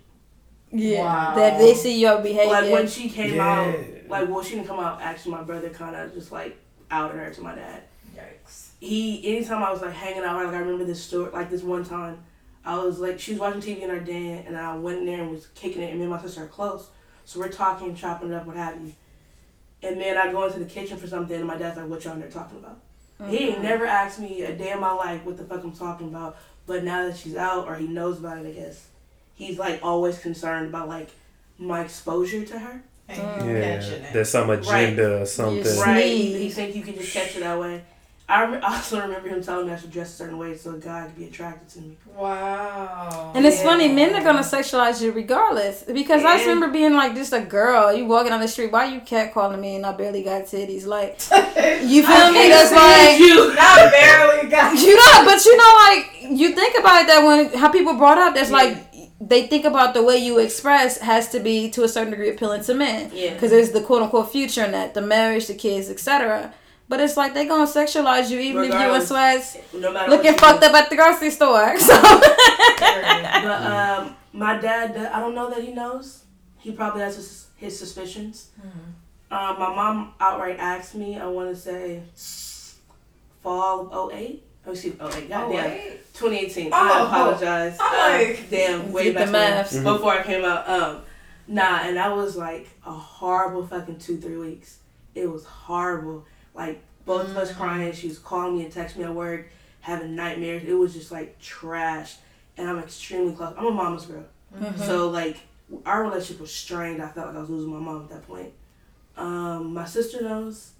She was mad cool about it, but I only I only told her because it was like once mom and dad find out, especially dad, it's gonna be harder on you. So I'm just telling you like a warning type of thing. Um, everyone is most people are pretty chill about it. My oldest brother knows, and he outright just asked, he was like, "So Courtney, you like girls?" And I was like, "Yeah." He was like, "All right, you begin to play." He was like, "Okay." that's okay. such I always Very wish I had a brother thing to say. Right. He's like, you know, I'm, I'm, I love you regardless. You know, it's cool. He didn't ask what type of girls I'm into. He didn't ask about like the full spectrum of my um, sexual identity, but like, he was like, essentially, like we can go to strip clubs now and it'd be different. Because I've gone to strip clubs with my brother before, but it's a very different Yeah, experience. you, they trying to watch where your eyes go, things like that. when Nah, you're- he wouldn't have fun because he'd be worried about somebody bothering me. Oh, the other So way. now he's implying that we go to strip club and we can be enjoying it hmm Together. together. Oh, I thought it was the opposite. Nah, Yeah. nah. My other brother, I'm pretty sure he suspects, but I haven't talked to I haven't talked to him about it because he's the one who outed my sister. Oh, it's all very new. Yeah, I mean, it's the thing of it is, it's not something that I'm actively hiding. It's like we just don't talk about it. Me and my mom don't talk about it now. She still hopes I'm a married guy, which is not out of the possibilities. Right. I have the most issues with straight men Mhm. on like a mental thing. It's just like when it comes to issues of like the patriarchy and like how women are treated, things like that. No offense, Joe. You're a good guy. I know you. Yeah, no, he's I an like it. exception. You're a good guy, and I'm not gonna generalize all dudes. It's just like I have those issues with most straight men. So like a That's queer fair. dude, right up my alley. Mhm. Uh, but like I'm a, my You could whole. have been on that show. Are you the one? Everybody. Hey, Everybody look, was getting with everybody. look. Girl, what uh, network is this? Mama, something about to be over. You didn't watch Are You the One? Yeah. Girl, I already been watching. I don't watch everybody. I don't watch Blac Chyna and her mama too. But I, yes, Look. I pay for Zeus. Three ninety nine, girl. Three ninety nine. That's a soft drink. Oh, yes, I paid for Oh, girl, I gotta get it. It's on Hulu. No, Are You the One is on MTV? It's on MTV. It's Oh, on right now I got follow. We got a trial. Look, it's, I only gotta watch the, the hiatus latest like- season. The latest season. Everybody, the, the the one that came out last year. yeah. Okay, mm-hmm. that's interesting. It's and It's it was good. messy as fuck. It was. the It's the actor same was messier. But uh, I do kind of envy people who have like more of a broad stroke attraction because the pool is just bigger. You know, regardless if it works out or not, it's just I'm like, huh. Like some things like, hmm, that seems like the ghetto, but then other times it's like, I can't you you. know, That's twice. In five minutes. Right. that's no. the mantra. Suffice to say, my mom and I are in a cool. Like I feel like we're back to us. We just don't talk about it. Everyone at work knows. mm-hmm. All my chosen family and friends know. Like I said, I'm not hiding it. Mm-hmm. And if someone outright asks me, like my mom found out because she outright asked me, Right. I'm not gonna lie about it. Mm-hmm. You asked this question dreading what the answer was. That's on You you. add, and So it wasn't add- like- just like when people say go looking for something, Yeah. you're gonna find it. I'm not bringing in. And now you got me checking my privilege because meanwhile I was trolling my family.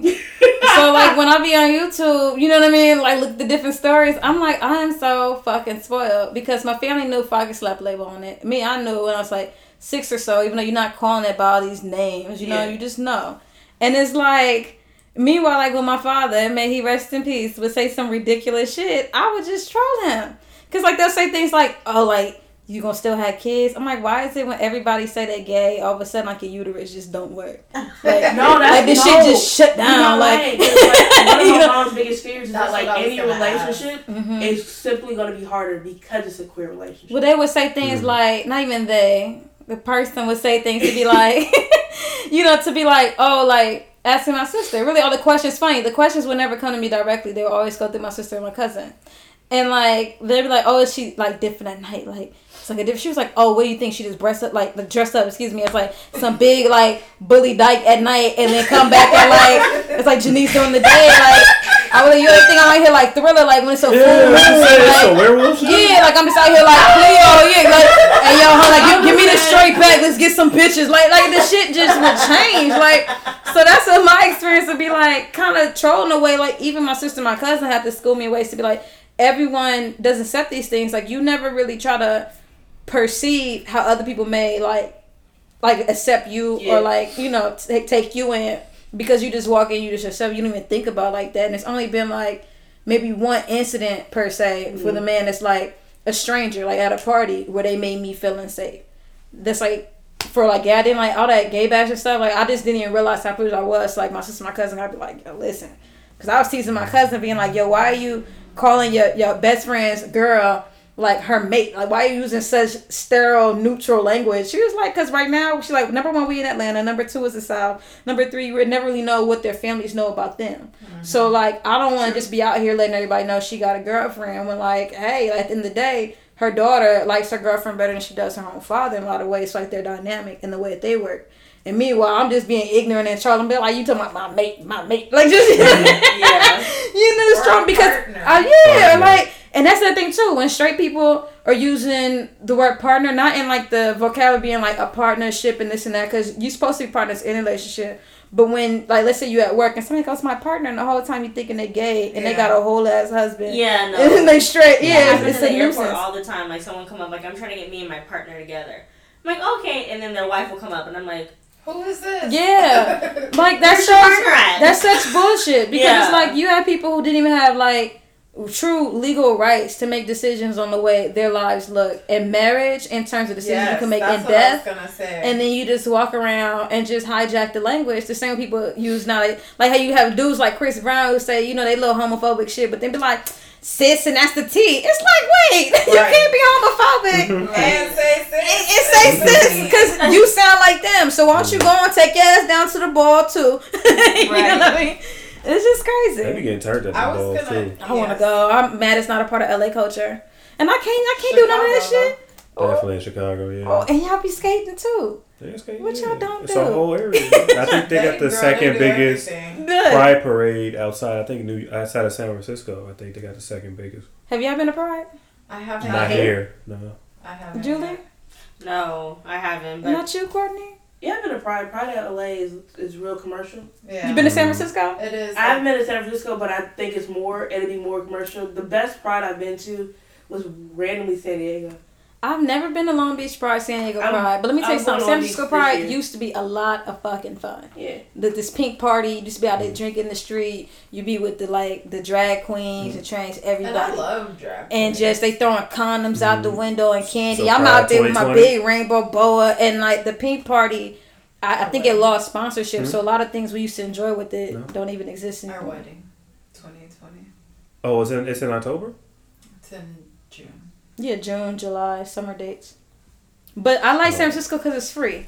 Whereas LA Pride turned to this huge music festival. Even when we were like kids, like they always sold tickets. San Francisco is like a whole city. Like you just fucking show up. Yeah, Which is why they started to have yeah. issues because everyone just wants to party. So people who's not even there, quote unquote, for Pride will Mhm. come and turn up. And they see the people getting shot. Then they losing sponsorships, and now like the like the gay girls don't even have a pink party, and gay culture period usually doesn't have space for queer women, let alone queer black women. So it's like okay now. I know there's a Black Mm. Pride in LA that's separate and it's held downtown.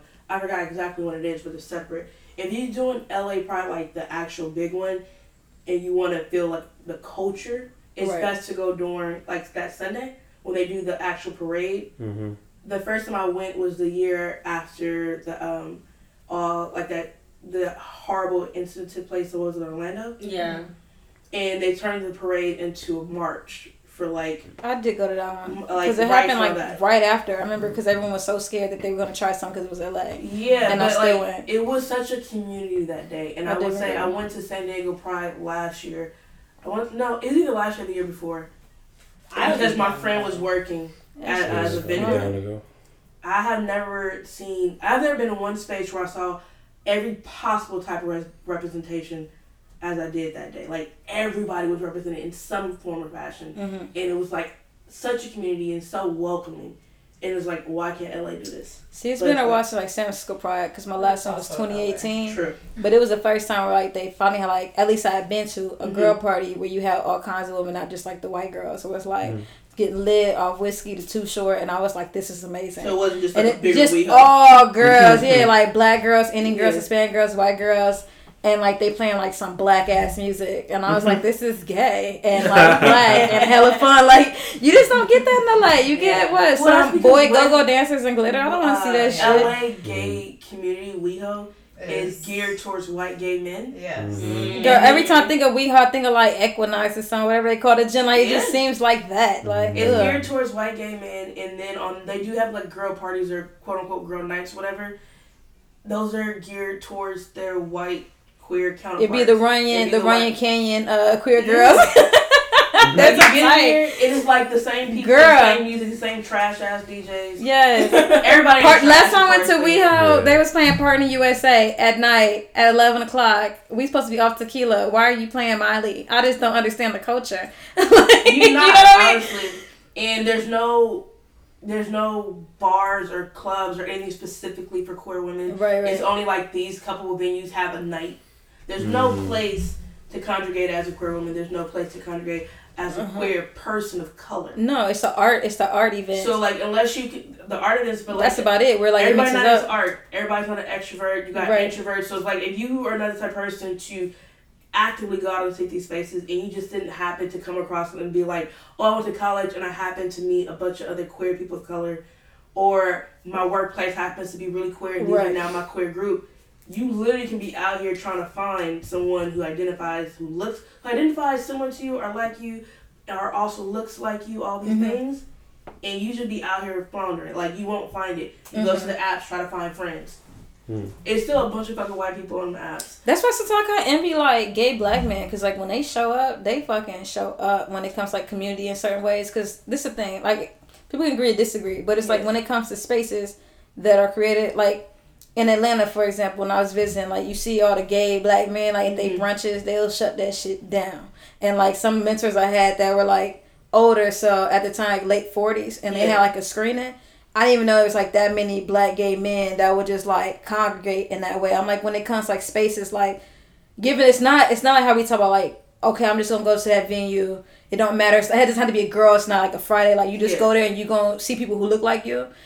It's not that way even still for gay black men, but I feel like even so they even have more sense of community in spaces. I feel like than queer black women. We got a coffee shop. Where There's this coffee shop. you see what I'm talking about? It's not. It's Where not, like it's not specifically for queer uh, black women or queer people of color, but it's this uh, coffee shop, and I want to say it's on the east side somewhere. Not necessarily like downtown, but somewhere in that vicinity. Man, it's called. Cuties, uh huh. and it's a place. I hope they still in business, but I think it's ran by queer women.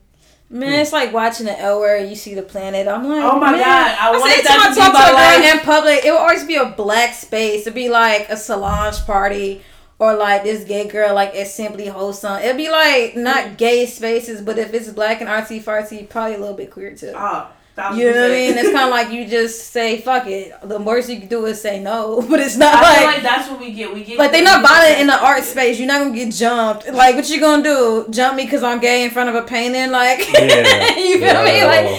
it's just you just kind of assess the situation. Go okay, 50-50, You probably not straight, but it's not like I don't know. It's just not the same kind of way where you can just be like okay, like I, I don't want to just keep using WeHo, but it's like Nah. just the biggest example. Well, it's a, kind of the only one you got where there's a place you can always go to find people like you. It was just like Mhm. to like I don't want to talk to y'all, but I want to be You in wanna be that around. energy Mhm. type of thing. Like yeah, there's cuties. I think it's ran It's and in. East Hollywood. I looked it up. There you go. And I think it's like ran by queer women. It's supposed to be for all queer folks, and they have events and things like that, and you can rent out the space.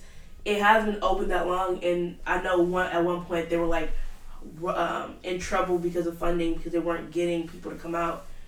And it's probably hard to operate and get people to come out. There's always that like belief that queer women don't spend money. Girl, I'll be out here. Look, not just that. When I treat yourself like You I may be like, frugal when it comes to a bill, but when it come to me, Movies- girl. Honestly, when it comes to like queer women spending money, they do. They just spend it on shit that caters to them. Look at Wonder Woman, Captain Marvel, all that shit. Who out there watching it? Who does these polls? Three It's like a political polls. Like, who are y'all asking? Right. Because I'll be out here Disobedient. like. There are hella people who saw disobedient over and over and over because it was relationships. Let me with queer women. confess, uh, like a lot of these movies that they're like, oh, like how great to have a lesbian voice. Like I have not seen half those movies. Like And that's when it came to Pariah, I didn't realize Pariah wasn't a quote unquote big movie because I it still come out at the same time as Lee Daniels film. Because it's like.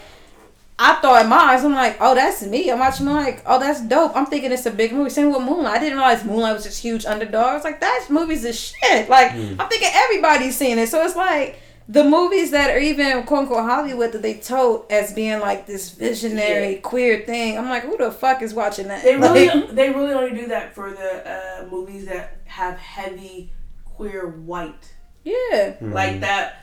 I love you, Simon, or whatever the movie's Yeah. called. Yeah. Things like that, like And I did queer watch it. I kind of liked it. It was cute. I haven't seen it, so I'm not gonna down the movie, but I feel Yeah. like the ones that get that kind of like play is a white audience, or like, and which is, I mean, representation. I guess is representation. Man, I used to even think when I had gone to what was it my first pride. I don't even remember if it was the summer. I had to be like the summer after high school, and it was the Dykes on Bikes night.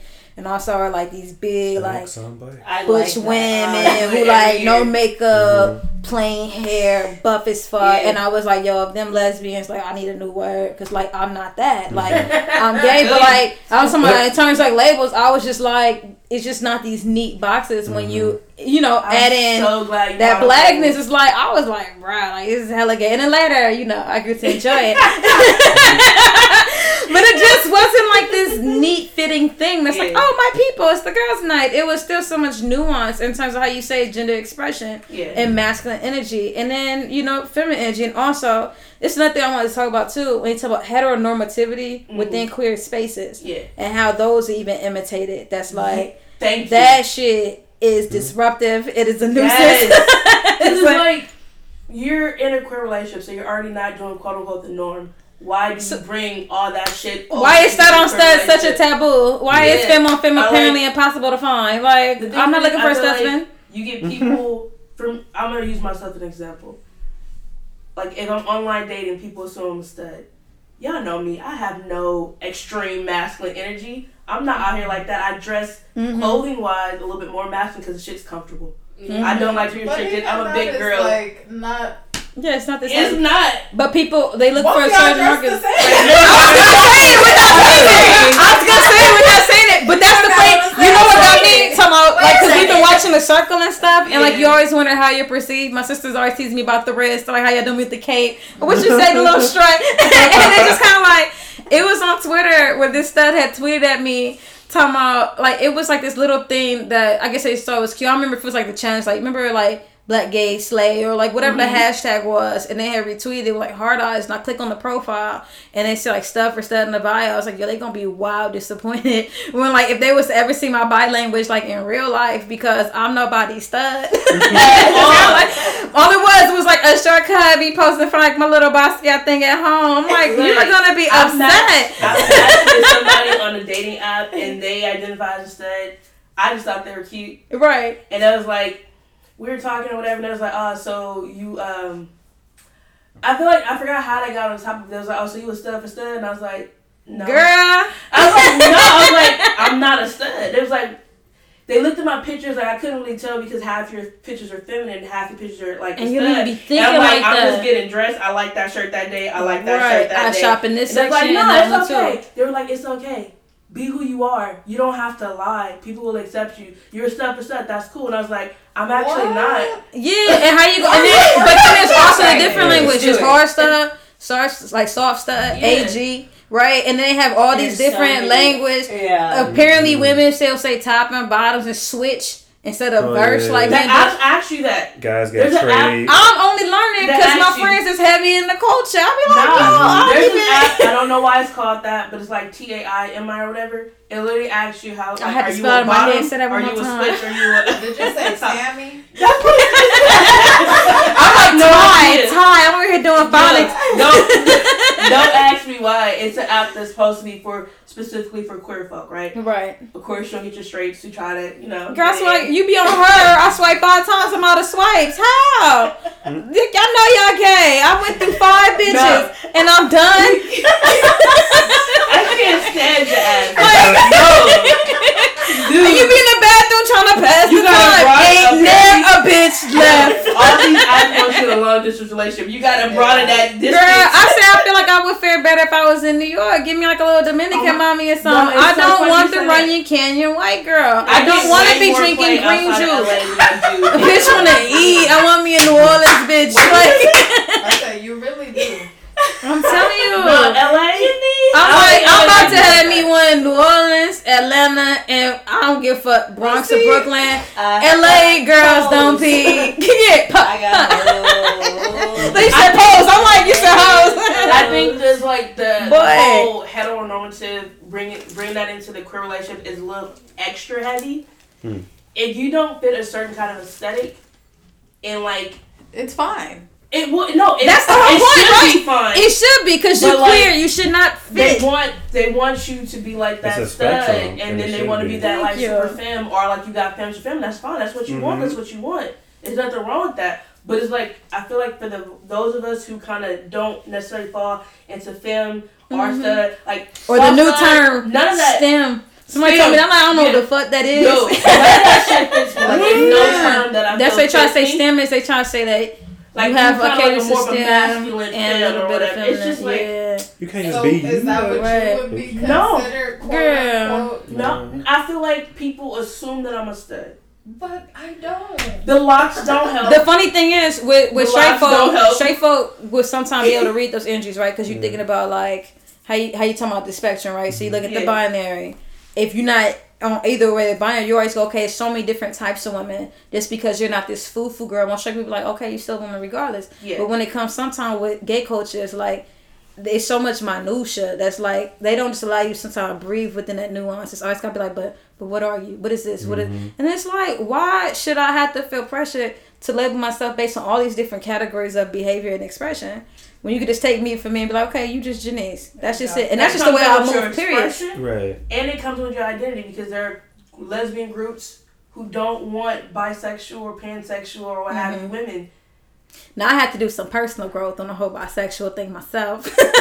Like you got lesbians who will not sleep with another woman if they found that that woman has been with a man or likes to sleep with men. And like y'all are both identified. That's women because a lot of these women. girls don't really be bi, therefore the stigma women. continues. Like I said, I had to do a lot of growth, Yeah, girl. Because but, a lot of these people, I be like, uh, uh you ain't even really that gay. And then when you meet people who are gay. really, who are really bisexual, you're like, The thing okay, is- that's a different topic No. than girls who dabble and Mhm. slap a label bisexual on it, and then you Mhm. continue to foster. Yeah, you can eh, the little unicorn shit where it's like you Oh, be on the app. And then there's a nigga in the picture, and then like one of my friends on her profile said, "Bitch, don't nobody want his dick, cause it's like you going there for Mhm. girls, and they looking for you to be the unicorn. Right. It's like that. That's well, whack. You have different things. You have people who are romantically gay, and people who are just sexually into women. Like you have people who won't form a romantic connection with the woman, but they can with the man. But they like to have sex with them. There's nothing wrong. and they would that. still be calling themselves bisexual. Well, maybe because they don't feel like any of Oh, girl, them. maybe I still have work and to do. Well, I mean, who doesn't, right? But who doesn't? Bisexual and pansexual are actually the same thing. People assume that bisexual only means that you date men and women. It doesn't. No, it could be but broad, but it's also how misleading is that though? Like we get like a the debate. No, for real, to be like. Oh, I consider myself bisexual, and even though it's a broad stroke, you'd be like, okay, that must mean at least to a certain degree you have some fair interest within the two. If we're just talking about binary, No, no, let's just no, say, but I'm saying and everyone leaves. No, no, it's not always that way. I'm just saying, just a broad stroke, right? It don't even have to be 50-50. That's the biggest misconception. People like they think because you buy it must be 50-50. Sometimes you may lean one way or the other, a little bit in between. But how misleading is that if you meet somebody who identifies more so one in the spectrum, like are they lesbian or are they a gay man, and you walk into the picture and be like, I'm bi, when you really know deep down in yourself that you don't have that capability of being fully involved with the person level. If you can only be sexually involved with somebody, sure, maybe on that end you'd be like, yo, I'm bi bisexual behavior, but don't act like you walk into a room being fully capable of the same things that person other end of the spectrum may be, and then you're not. Because then what are you doing? You're just fucking off that person. I get where you come and from. then you When I- continue in the stereotype. When I'm saying that it doesn't feel like that, what I mean is bisexual and pansexual are actually the same thing.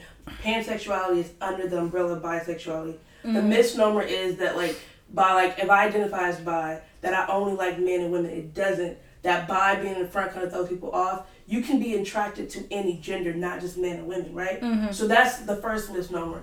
And then sexuality is a spectrum. At this point in life, you could have said that like I can't romantically be involved in a woman. That could change. I'm not True. saying it will change, but it can change. I'm saying they know that like this is who they are That's this person saying. in this in this present It version of their life, present version and it's still that's it's still trash. But we're I would even tell my friends that, that, place and say, well, okay, I'm fifty, Man. Thirty percent with the women, man, 70% I may have some work to do because even some of my friends that will like identify as straight, being like, "What I say, okay, like that's to me more fair." So people don't think that you're capable of anything that would even resemble relationship, even if it's just casual. You know what I mean? Where it's like what they're saying. Let me not lose my train of thought, but it's like to me, I would still think that that would be trash to be like, okay, I'm just gonna dabble with this person, like, oh, they want a relationship with me, but like, I'm not even like that gay. I'm not even that gay. I'm like, well, that to me, that's terrible behavior That is because terrible you, you can't just cast them out to be like that was my train of thought to be like you can't just cast person out and be like yo I'm not even that gay though but they was really into me I'd be like yo you trash and they sitting there looking at my gay ass like I'm not as gay as I am I'm like girl mm-hmm. like, I'm gonna just tell you about yourself because that's no, what people leading don't like someone it. on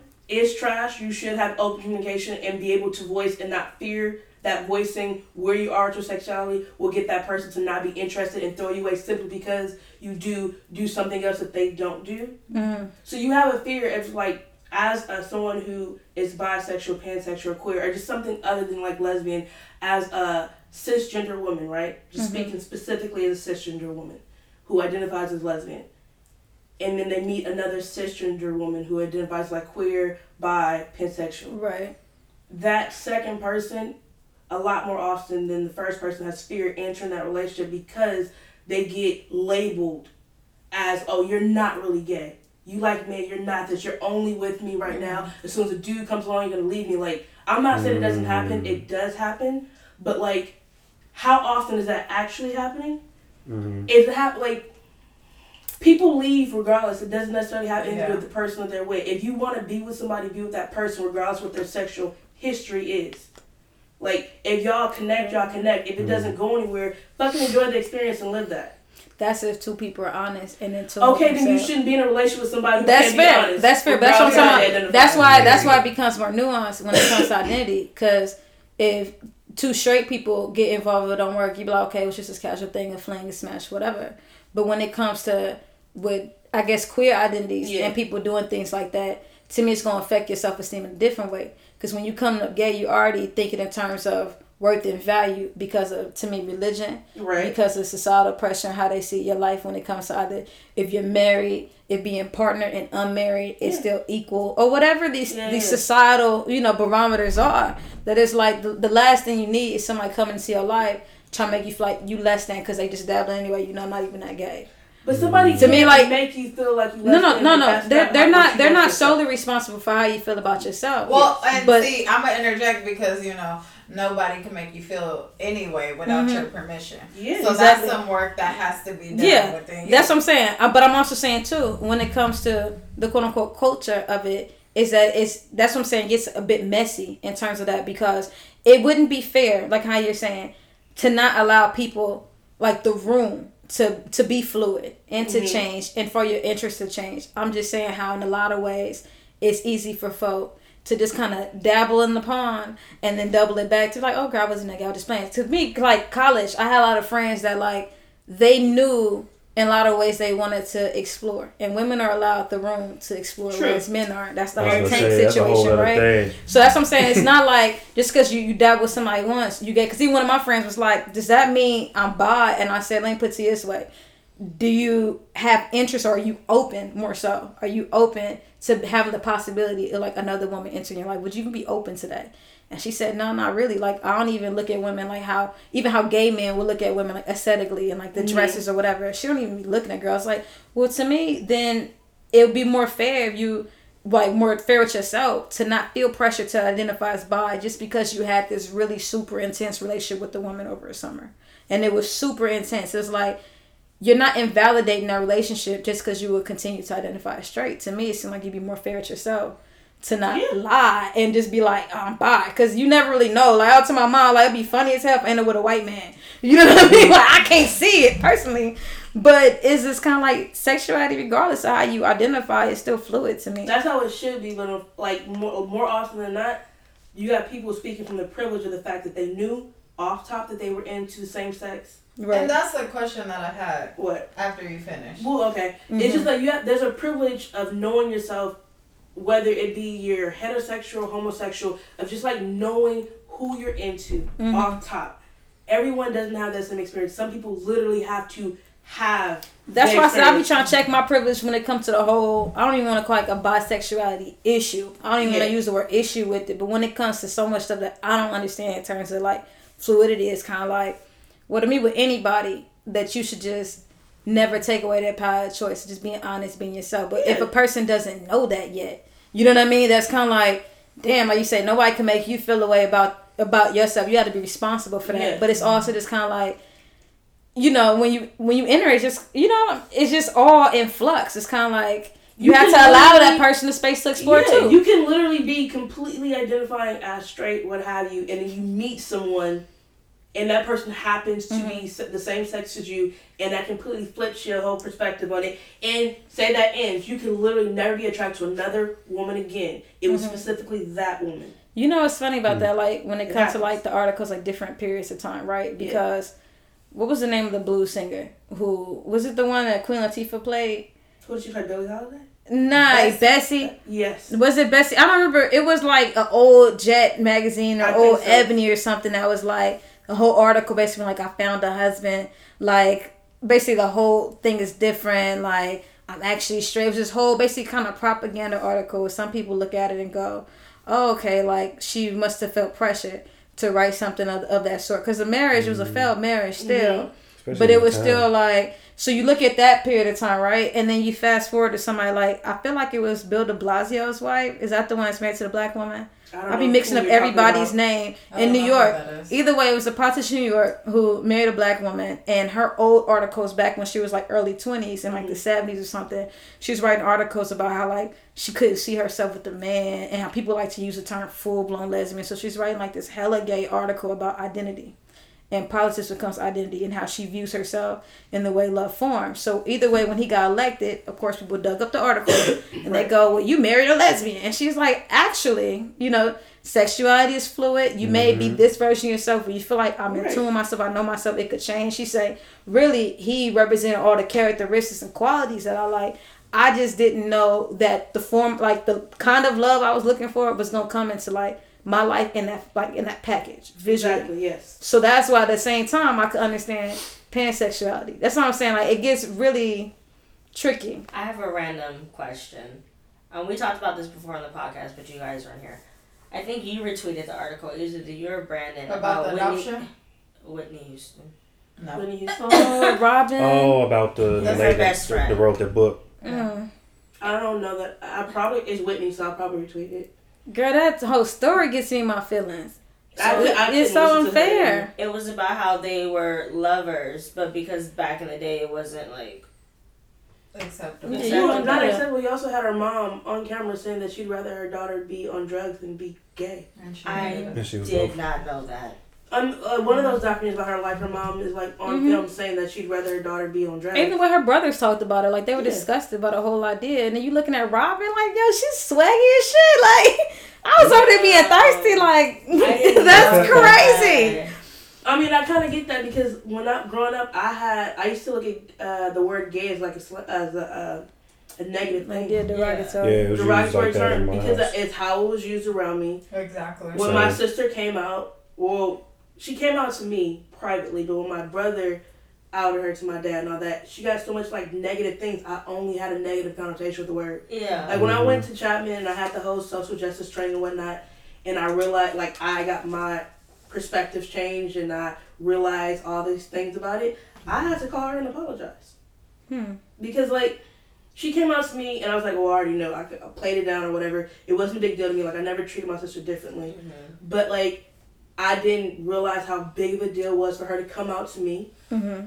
and she did it on her birthday, and like I had to apologize for that. I also had to apologize because like I have a feeling that like my queerness didn't come.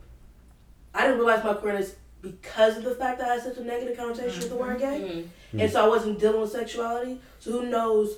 Had I like had a different upbringing, Mm-hmm. maybe I would have realized my sexuality early in life, right? Yeah. But like I had such a negative connotation with the word because of how it was used around me that I probably suppressed it. And that's why hmm. me as a therapist working with black kids or boys, if they even say something like, "Oh, that's so gay," Yeah. then I'm just like, that in the bud. why would you say that? Yeah. What Yeah. about that is, you know, because you know, I'm not a, I'm not no therapist that will just be like, how does that make you? Feel? You know, a, no, not doing it. Mhm. a lesson I'm I had to learn kind of recently, maybe like within the past two years, was assuming when people are really open with you, that Yeah. they're open with the world in that Yeah. way.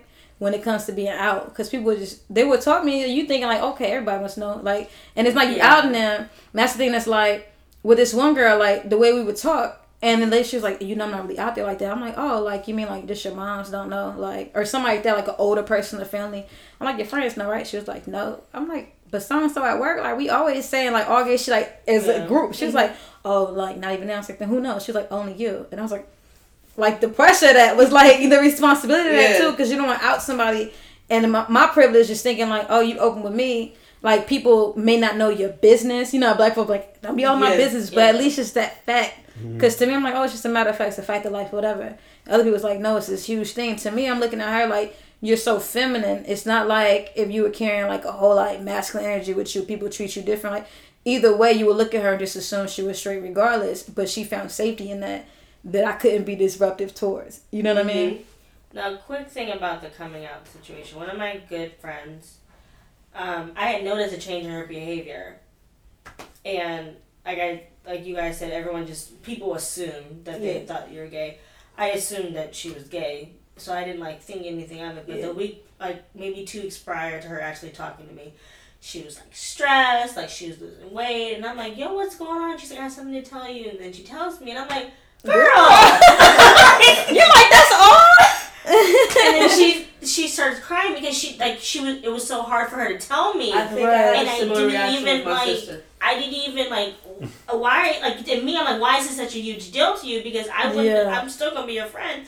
Well, because you that's never know. also our privilege. Of Yeah, being- yeah. Because like Accepting, yeah. as someone who also went through that with my sister or whatever, I was probably like 14, 15 when she told me. Mm-hmm. And like I said, it was on her birthday. We were on our like on our way to a restaurant, meeting her friends, and I had met my sister's friends. All the motherfuckers was gay, Mm-hmm. or queer, Jason, or what have you. Yeah. And so I was used to her being around queer people. Mhm. So in my mind, my sister was gay, and it didn't change anything I saw or loved about my sister, right? So she was like, so the way she told me, she was like, Courtney so you know, I've been living a lesbian lifestyle. Oh, I hate That that, is- word. Yeah, Girl, that's the shit that have me in church when they be up there talking about testimony. They be like, "I'm formerly lesbian." I'm like, "This bitch still gay." My mom be like, "Not today, not today." Like, I, my sister be like, "But that's her son." I'm like, "She's still dyking." They're like, "Not today, Janice." Like, I kid you not. That's how she said it, and I was just like, I know. She's like, how? I was like, your friends. Like, so it was a hard ordeal to her, and I don't think she did the whole like stress Yeah. and not eating and crying thing prior to telling me. But I like in the moment, I didn't realize it until like years later when I thought back, thought back on it and looked at the moment.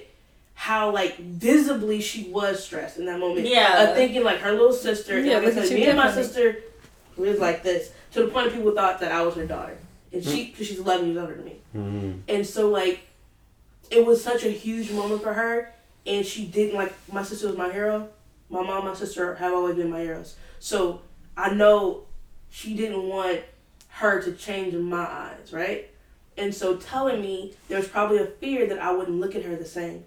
And I d- didn't make a deal of it, but I also didn't like take the moment for like the privilege that it was and like the the honor I should say, not privilege, the honor was for her yeah, to they tell me. confide in you. Mhm. And like I said, I apologized, and she was like, "Yeah, no." She thanked me for apologizing later because it did mean a lot to her. Mm-hmm. But like, it's, so Same probably situation. it's the same situation. When so I saw she was still like stressing, and I was like, "Girl," and it was like a whole cry moment. I was like, I mean, I I don't understand what you're going through because I've Yeah. never had to, but at the same time, I would want you to understand that whatever you come to me with, I'm gonna be there for you. But obviously, you were stressed out enough that you were stressing to talk to me Right. about this. And There's then also- meanwhile, I was sitting here just like privileged in my own ignorance because I was never stressed. And like when somebody, when it became like the conversation, ask. And somebody that was like close to me was like, you know, to my mom on the phone, like, you know, I'll never accept her. My mom started laughing. She was like, you think Janice waiting on your acceptance? And we had a good kiki. So like, you know what I mean? So that's what I'm saying. Like I had to learn in my adulthood that like it, it's not just that easy for folks and not that matter of fact. And I was like, maybe it's an LA thing. And I'm like, nah, it's that religious no. family. And then when it became a conversation with me, it's like when you start having the aunts and other stuff start telling you stories about cousins. That's like. Oh, I'm not the only gay cousin, but they will use Yeah. coded language to be like, "Oh, you know your uncle? Yeah, uncle brother never had children, and that's that coded language. That's like he gay." Yeah. And the other one, they be Oh, like, "Oh, you know, they like, oh, you know that cousin said one time went to Luther Vandross concert. He brought a man with him. he said, got up, got up, I love how everything he wanted to drink, like it's a Right. story. everything he wanted to eat. And they was like, so he catered to this man, like, yes, girl, he brought a man to a Luther Vandross concert. And I was just like, but it's the way they say it. They will never just, quote unquote, like, push the button on it, be like, oh, he gay. It was just kind of like, so when it's like me and I got a little cousin, maybe like a year or two under me, that we just out here and like just ourselves, that like older cousins. I'm having brunch with a cousin in Atlanta that's like, you know, just love the way that, that you and little cousin, y'all, y'all just yourself, y'all just open because the only person I'm by is my mom. And they're not a far removed cousin, they're like a first cousin and they only like 10 years older than me. But she just felt like relieved to just have Yeah. another cousin they could talk to about. I'm like, you in Atlanta, like, Well, because Right. you got this. just be. My mom is accepting of queer people. Like she doesn't have an issue with them. You can come to her house, no issue. Listen to She, has, household. she, mm, she also doesn't have a huge issue. Like she doesn't necessarily love the fact that my sister's queer, Mm-hmm. but she has a huge, a way worse issue with me being queer, and I'm her biological daughter. Mm-hmm. My sister came into my mom's life at the time. I think my sister's probably like six or so. Mm-hmm. And so, as much as she loves my sister, for some reason, it's different from me. Mm-hmm. And like, she don't think she. want- I mean, she she's like, what about grandkids? You wasn't having grandkids regardless. I don't want to have children. Mm-hmm. Like that's But not. you know what though? It's like something No. I read. Yeah. It was like something I read though that said like at the same time, like devil's advocate, it's like you have to allow your parents their own grievance period. Not to be disrespectful. Oh, no, no, but I the- heard no, no. I'm talking about too. Like some people Yeah. forget that they think, you know how you like how even I even think of my niece is like I could perceive her to be all these things, and then what if even if in adolescence, not even adulthood, she's just completely different than all these ideas I've I've like imposed on her. That's Yeah. like you have to allow people that space to be like, oh, a thousand percent. you know what I mean? Some people forget that. And that's also another thing that to be a parent means that you have to love unconditionally. Mm-hmm. And you can want these things for your kids and hope that they accomplish these things, but the end of the day, it's that's their life. Right. It's not your life. And people are going to do with their lives what they want to. And so we got to kind of check check ours Mhm. because black black parents they think that, you know, Mm, hard and fast rules. yes. Yeah. They think regardless of your age, you know, Still my child. I I can volunteer you to do some stuff and I can you know and it's just like mm, doesn't work that way. no. you know, you're gonna Mhm. always be disappointed if you continue to put these expectations on people. Um, so I did have a closing question, just like what do you guys, what would some advice be to someone who is maybe in middle school and they're struggling with their um, sexual identity and um, scared to talk to anyone about it, you know, what would some advice be that you have for them? Well, the first thing I would say is if they have access to or can get to the LGBTQI center, the LA one, there is a group for coming out. There's And a, my friend works there. there's a coming out. There's actually a podcast that I listen to. They do coming out stories, but it started because they have a group at the center who help people who are like struggling to come out. You don't feel like you have the support out there. It's literally just a group of queer folks who meet and like help you through that journey. And I think it's geared towards the youth too, which is awesome. That's great. Um, but like my biggest advice would be take your time. There's no like rush to discover where you fall into it, especially with this generation now. Like there's new words every day. There's new ways of identifying every day. Like I've spent like the first I would say two days after I realized my sexuality looking at all these terms and finding hard ways for me to identify. And granted, they still fit. I don't use them though. Mm-hmm. Like I like allow myself to just simply be who I am in this moment, growing and like changing of course as much as possible, but like just allow yourself to be and just like experience things Mm-hmm. and let those like words and what have you, those labels, if you need them, let them come as they come, but allow the experience to take you to where you need to be. Find your tribe. It is gonna help so much when you find your tribe. It's gonna be so much easier when you find your tribe. Mm-hmm. Um, and they might look like you, they might identify like you, they might not. Like my tribe is not all queer folks. Mm-hmm. Like I hit up Jasmine all the So time. like you got allies. yeah, That's like, your I, favorite honestly, word, I'm gonna use the ally. word ally because like it doesn't look. I don't think of like oh let me hit up my queer friend. It's just like let me hit up my homie. Yeah. I'm gonna talk to him like yo okay so this dating thing this girl Yeah. blase blase is like just find your tribe. Your chosen family will save you a lot of times Exactly. If your family's not there for you. Mm-hmm. Ooh, chosen family is the best. Mm-hmm. Chosen mm-hmm. family is literally the shit. Mhm. I love all y'all. Yes. But, like- Hate y'all, mother. no, it's like unless you're physically in danger or like you are mentally in danger right, right. or something like that where like because of who you are and how you need to express yourself in order to be who you are unless that is like putting you in harm's way it's not like a lot of it ends up being in your head. Mhm. unless it's like literally like your household you can't be there because they're gonna harm you because of how who you are and how you look and how you Mhm. express yourself. If that's not your story if it's simply just like how will i be accepted? Like what does this mean for me? All those things take your time with it. It can be in your head. You can overthink it just take a deep breath Yeah. that would be my advice Yes. Thank you. Snaps. i got a sneeze. How about you, Auntie Janice? Hey, Auntie. I'm like Oprah. you know, I looked up to her and she wanted to trash that word. you like stay focused. Okay, I would say be kind to yourself. I'm like, I'm like, facts. I'm like, we no more tangents. Facts. I'm I like- got a snort and a snap. we've been friends long enough. Yeah. Yes. okay, yes, ma'am. Yes, ma'am. I would say be kind to yourself. And also, like Courtney said, be patient with yourself. Yeah. Because you're not always going to have this period to answer who you are and just like one sit down. You know what I mean? You have to confront like a lot of hard truths about yourself, even if they have nothing to do with your sexuality, just to kind of come into your own. And then for me, I will always say, like, I mean, everyone's not necessarily safe in that manner, depending on their living situation, but to journal.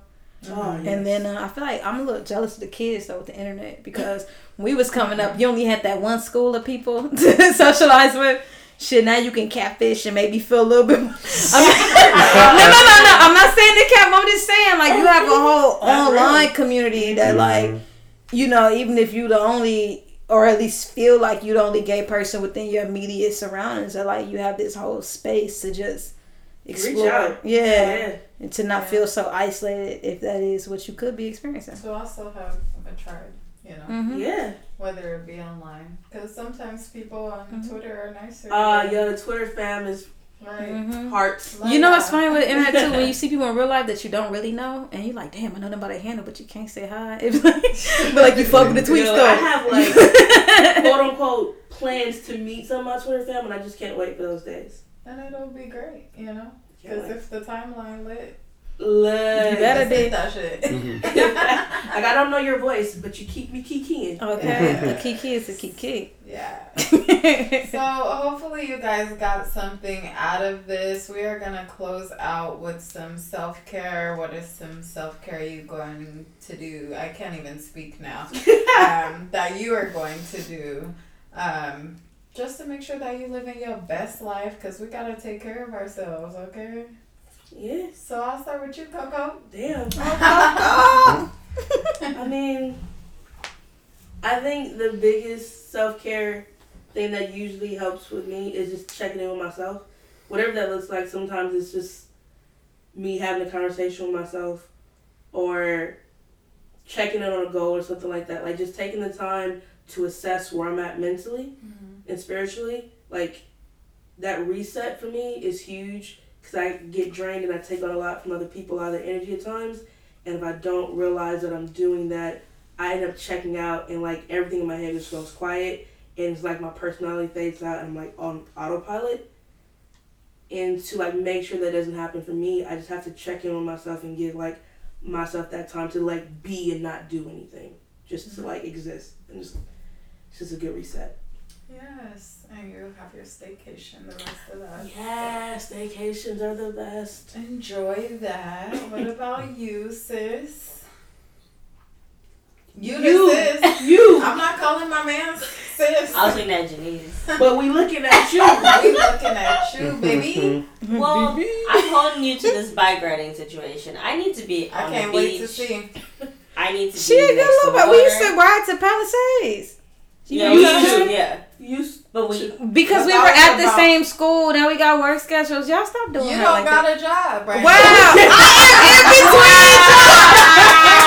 Oh, wow. You see, you see how the whole street they Yo, get. that You see, you see, Joe. Wow. Word. She calling you Tommy right now. Yeah, like I'm just busting through the window for a sandwich.